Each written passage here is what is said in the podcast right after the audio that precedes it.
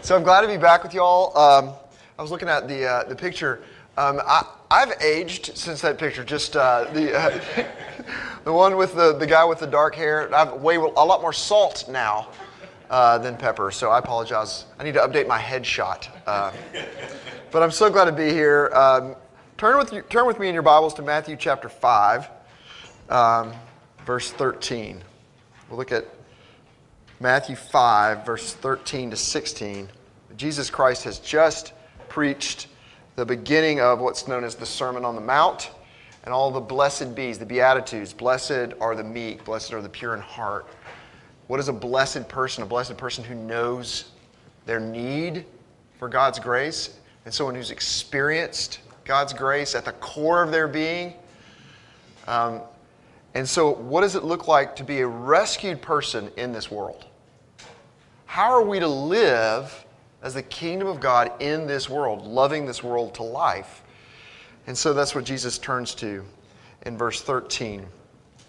You are the salt of the earth. But if salt has lost its taste, how, how shall its saltiness be restored? It is no longer good for anything except to be thrown out and trampled under people's feet. You are the light of the world. A city set on a hill cannot be hidden. Nor do people light a lamp and put it under a basket, but on a stand, and it gives light to all in the house. In the same way, let your light shine before others, so that they may see your good works and give glory to your Father who is in heaven. This is God's word. Let's pray.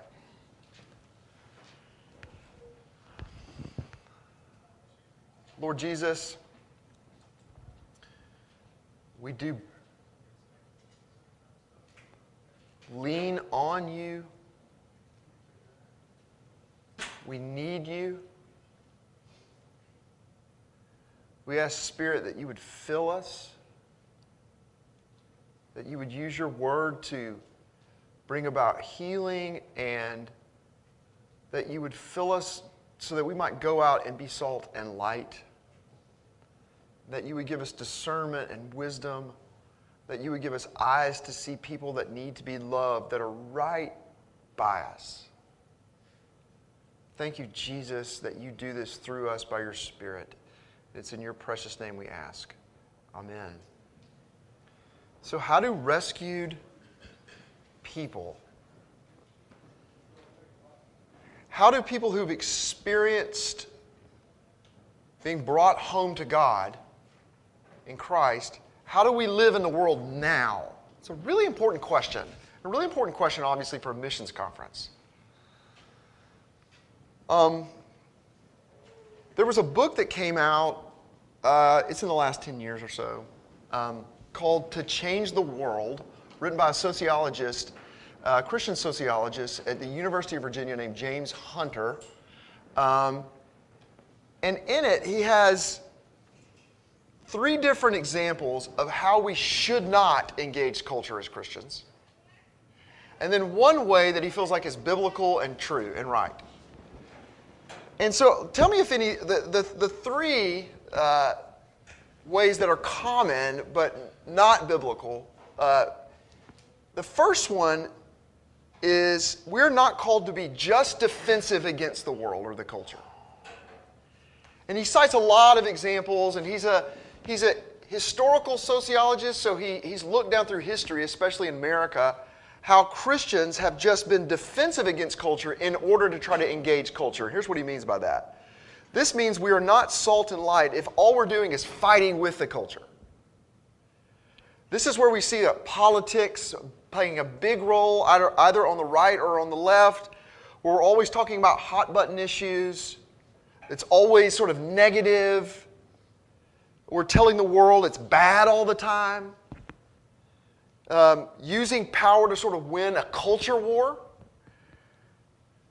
This is sort of the billboards on the interstate approach, uh, and sort of the cartoon example.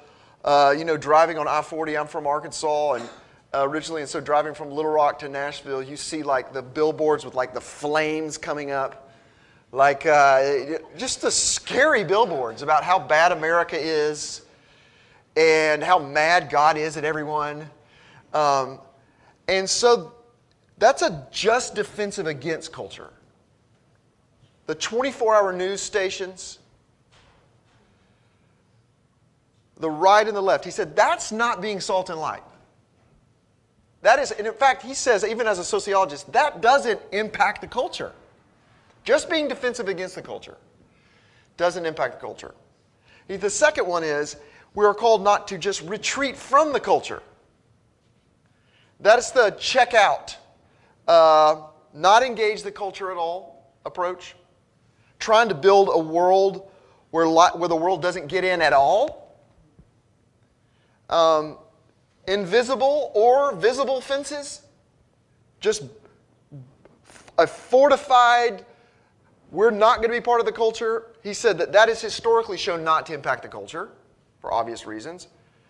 This is when we start our own versions of everything.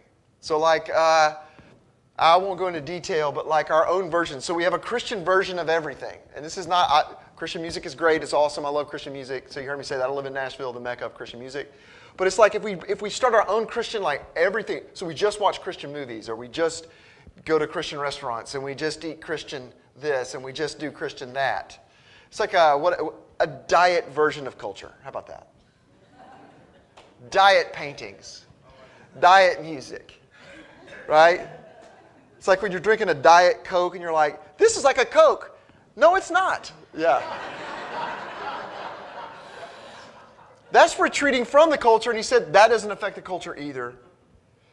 The third approach is sort of what would be classically sort of the liberal approach, we would say, is just being relevant to the culture does not impact the culture. This means there's no difference between the culture and us. We, in other words, we never say this is wrong. We sort of accept everything about the culture. Our lifestyles, our approaches to everything look exactly the same as the culture. We accept the world's view on money and sex and power. We don't ever say anything is wrong. Um, so we affirm everything, which is definitely the Vanderbilt approach. Uh, in other words, we're never going to say no. We're never going to say anything's true. We're never going to think anything. We're never going to stand up and say something's right or wrong. He said that approach, relevant, the just being relevant to, that doesn't change the culture either. So not just offensive against, not just retreat from, and not just relevant to. Here's what he says. The biblical approach is faithful presence within the culture. And he gives all these different examples. He says Christians need to take a, we need to take a time out from the culture war. He said, by the way, I actually heard him speak. The culture war that, that, that America's sort of fighting on the left and right, who's going to win the culture war. He says, it's been over for one hundred years. It's like, it's, it's, we, we lost, okay? Uh, and so the idea that there's this culture war, we're going to fight this culture war, he says you're sort of reenacting wars that don't exist anymore in a lot of ways. So what are we called to do? To be faithfully present in the culture, and that's what we're going to look at today in our talk. Point one, what is faithful? Salt and light. Second, what is present within? And then, so what does that look like? Faithful, point one. Present, point two. So what? So we're going to look at faithful. So if we're called to be faithful, I think that's exactly what Jesus Christ is saying. To be faithful means to stand for truth in the decay. In the brokenness. If God, as we said last night, if God has always been and will always be a father perfectly loving his son through the Spirit, that is the truest thing you can say about God. He is a father perfectly loving his son through the Spirit. It's who he always has been. It's who he always will be. What does it look like for us to be children of the Father who have the Spirit indwelling us? In a world, we're called to be faithful. And so that's what Jesus says. We're called to be salt and light. Salt is a preservative in the ancient world, primarily. So we're to fight decay. And that means we have to recognize the struggle, both in our own hearts, in our relationships, in our city, in our state, that there is a massive struggle that's going all the way back to Genesis chapter three, verse fifteen. There is a battle between the seed of the woman and the seed of the serpent that is still raging on to this day. And you have to see the struggle as being primarily evil. The struggle is hard, and it is a battle against evil in every form. I think about this word tyranny. There's tyranny in this world. Evil is tyrannical.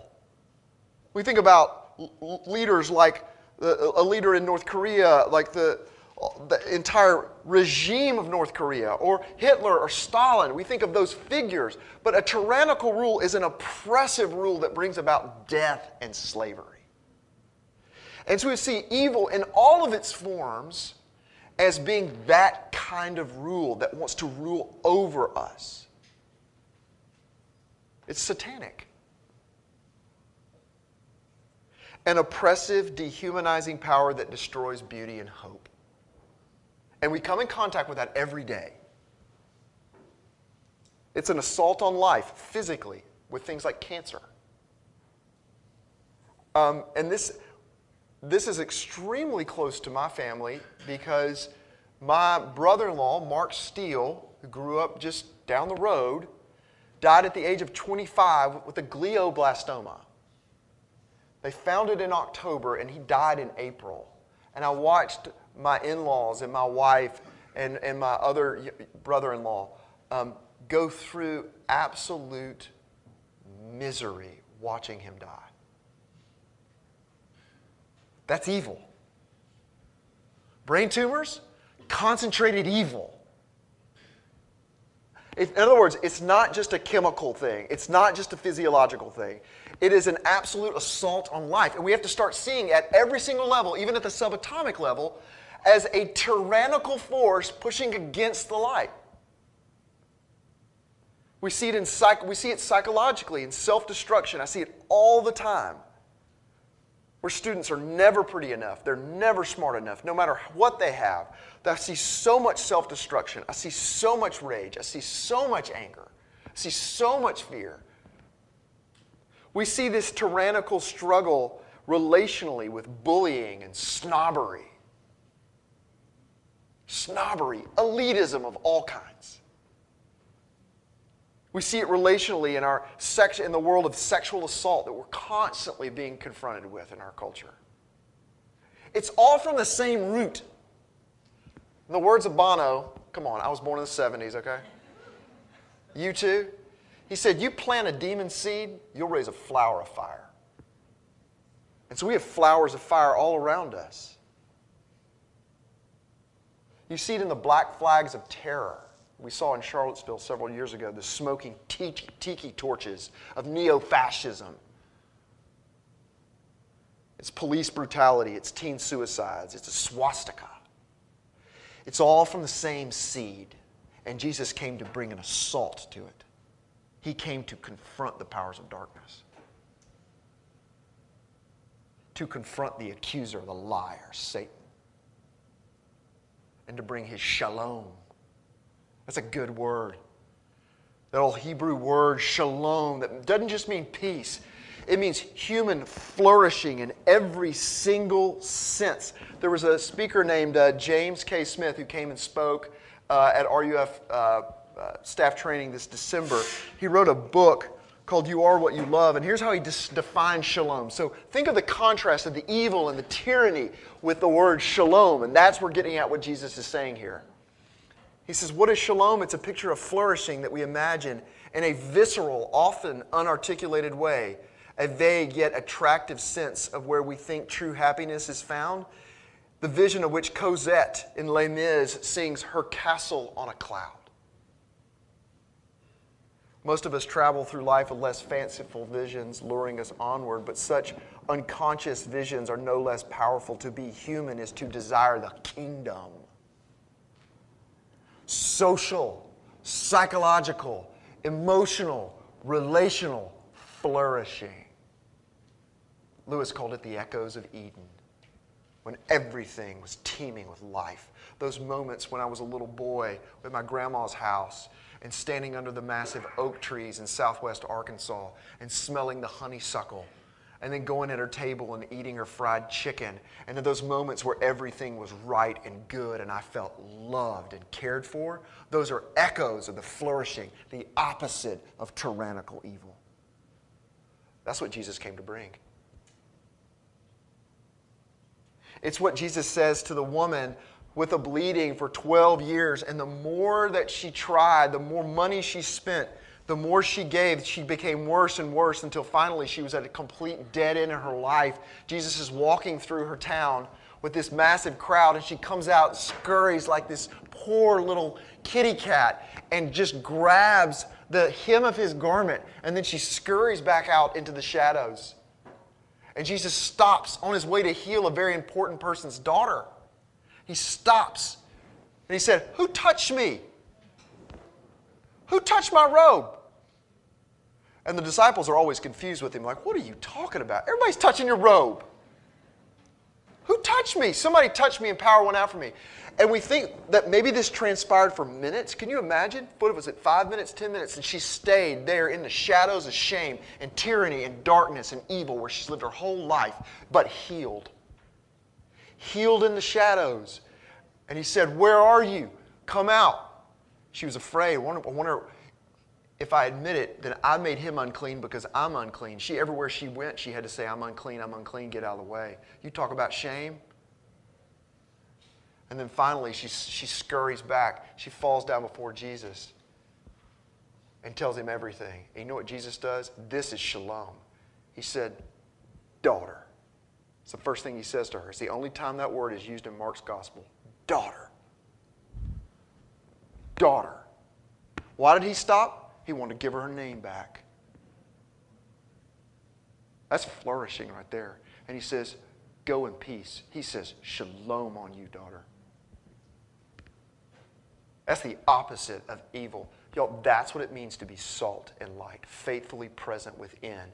People are touching us and rubbing up against us, and we have the author of shalom in us. Flourishing. It's how we use our words.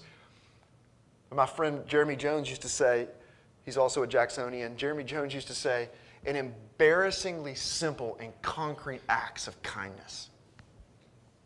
In other words, if you go to a missions conference and we think that it's so far out there, yes, we should dream big, absolutely dream big, but the reality is right next to your shoulder.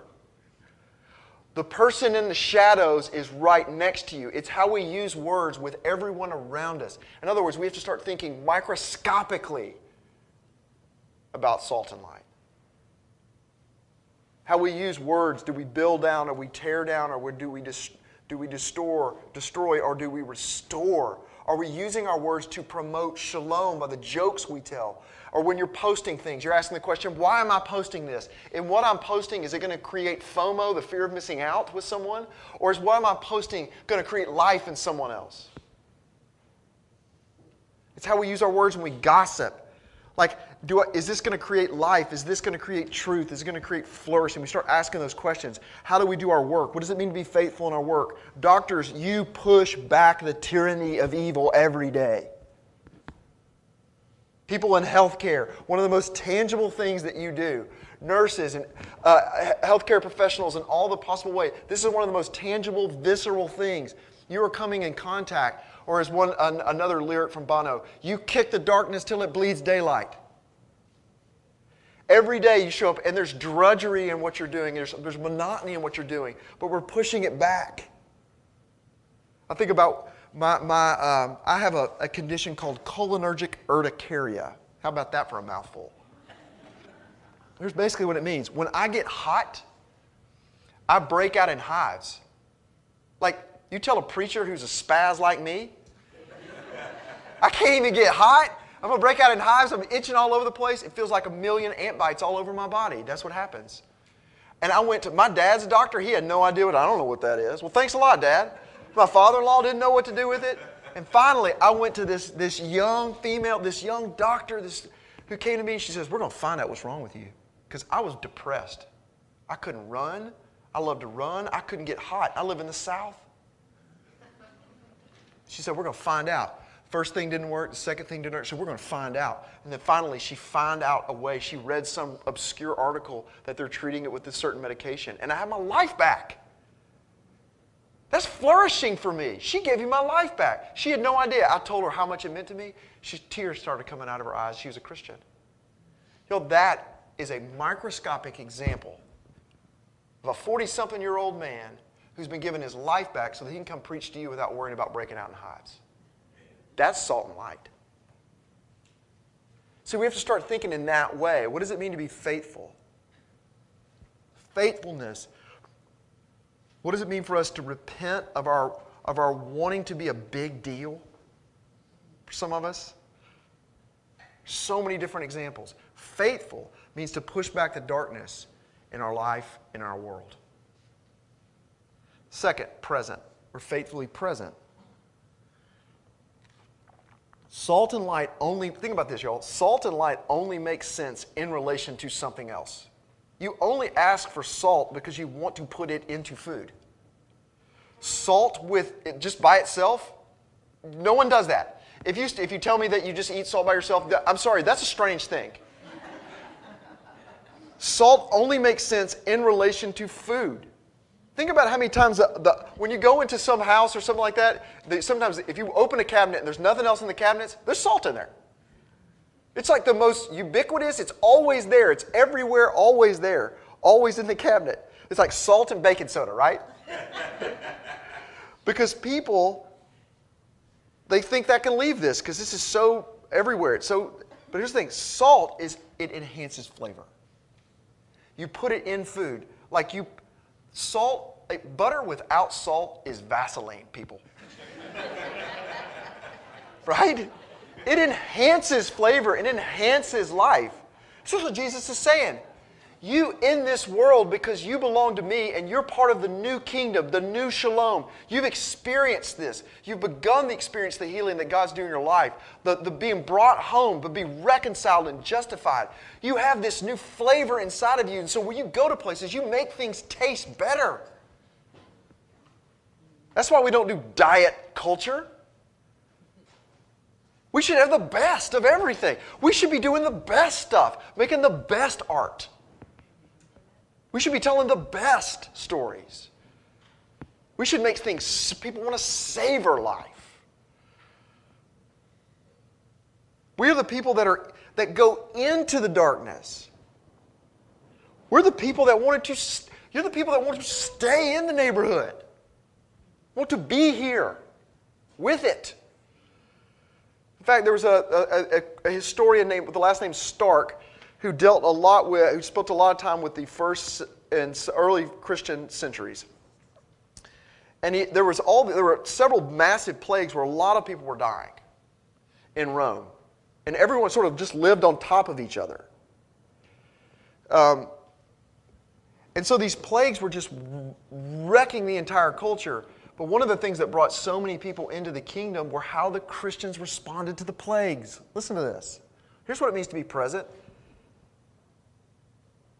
Many in nurse, this is from Stark's book, many in nursing and curing others, this is, the, this is what the Christians did, transferred their death to themselves and died in their place. He said the heathen or the non-Christian behaved the opposite way. This is from an actual, this is from an actual historian of the time. The pagan behaved the opposite way. They pushed the sufferers away and fled from their dearest, throwing them into the roads before they were dead, but the Christians went right into the city and stayed. So you want to prove whether or not we believe this gospel? We actually move toward the sick. We get the infection ourselves because that's exactly what Jesus did. When this woman reached out and touched the hem of his garment, yeah, he did become unclean. He became the most, as Luther said, the most sinful person that ever lived on this earth on the cross. Jesus Christ transferred all the sickness, all the evil, all the death right into his own person, and he sunk down below the human condition, and he detonated shalom. That's what he did. Christians are people who go back into it. I had a counselor in Memphis uh, named Ted, and I would go to his office. There's a picture of this. I would go into his office, and he had lighthouses all over his office. He was kind of a weird dude, man. We called him the gentle giant.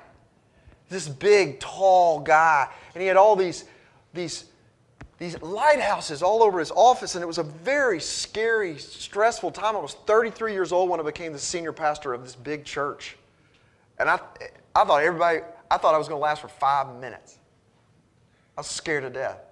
I was fifteen years younger than the youngest elder. So I was going into this guy, I was so stressed out, so scared, and I asked him, what's the deal with all the lighthouses, Ted?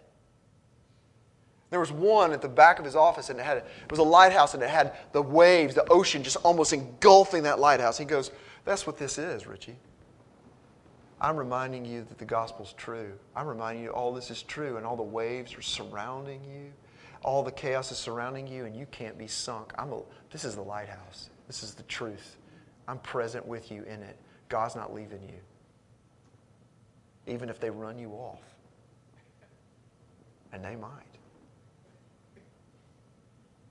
The lighthouse in the storm. That's what Jesus Christ is. He doesn't take us out of the chaos. He goes right into the belly of the beast with us. Do you know why? He beat death, people. Or as my dear friend Linda Elliott, eighty-year-old little spitfire from Arkansas who I talk to every single Thursday, you know what she said? Richie, Jesus has turned your grave into a treasure chest. We're going to go right into death itself. We actually become more alive when we die. So we move toward the dying. We move toward the darkness. We move toward the dirt. We move toward the fear. We move toward those things because we have been brought from death to life in Jesus Christ. We move towards brokenness. And folks, where is brokenness? It's right where we live. It's right down the hall. It's in our own bedroom. It starts at home. Sometimes it's easier to fly across the Atlantic and deal with brokenness, so I don't have to deal with the brokenness that's right next door to me. It's right where we work. It's right where people are hurting. Where does God want me to be salt and light? Right where you are. Because here's the thing. Jesus doesn't say you'll be light. You are light. You know why? Because He's the light of the world. And no one's darkness will not extinguish Him. The darkness has never and will never overcome Him. And if Christ is in you, you're the light of the world. It's not because you're so bright. It's because He is the light. He is the salty one that makes us salty. Okay, so how? So what? Close with this. The Holy Spirit in you wants to get out of you. The Spirit who is in you is the love of the Father through the Son.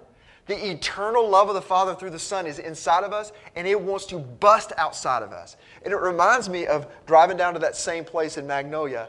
Driving down, we would drive down every other weekend. We'd go see my grandparents, and my cousins lived down there too. And it was so much fun to play. We'd just go out and run outside, out in the country.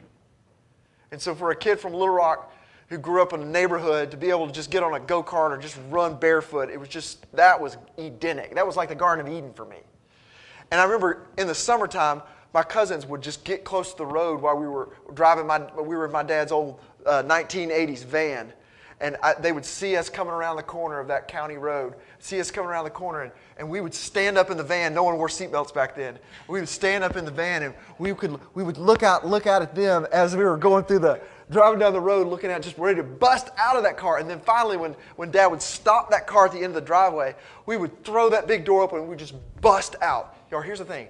In Jackson, Mississippi, or wherever, wherever God's calling you to go, y'all, God, the Spirit of God, the love of the Father is pressing up against the window of your heart, against brokenness. It's not you being loving. It's Him.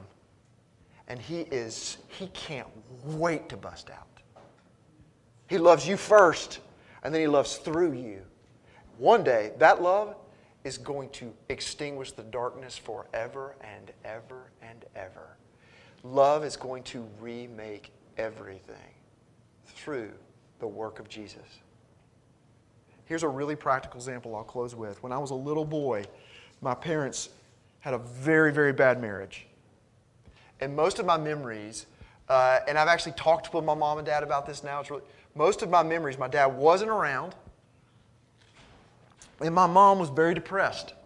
She spent a lot of time at, uh, just in her bedroom, very depressed. As a little boy, I was very scared. I didn't understand that.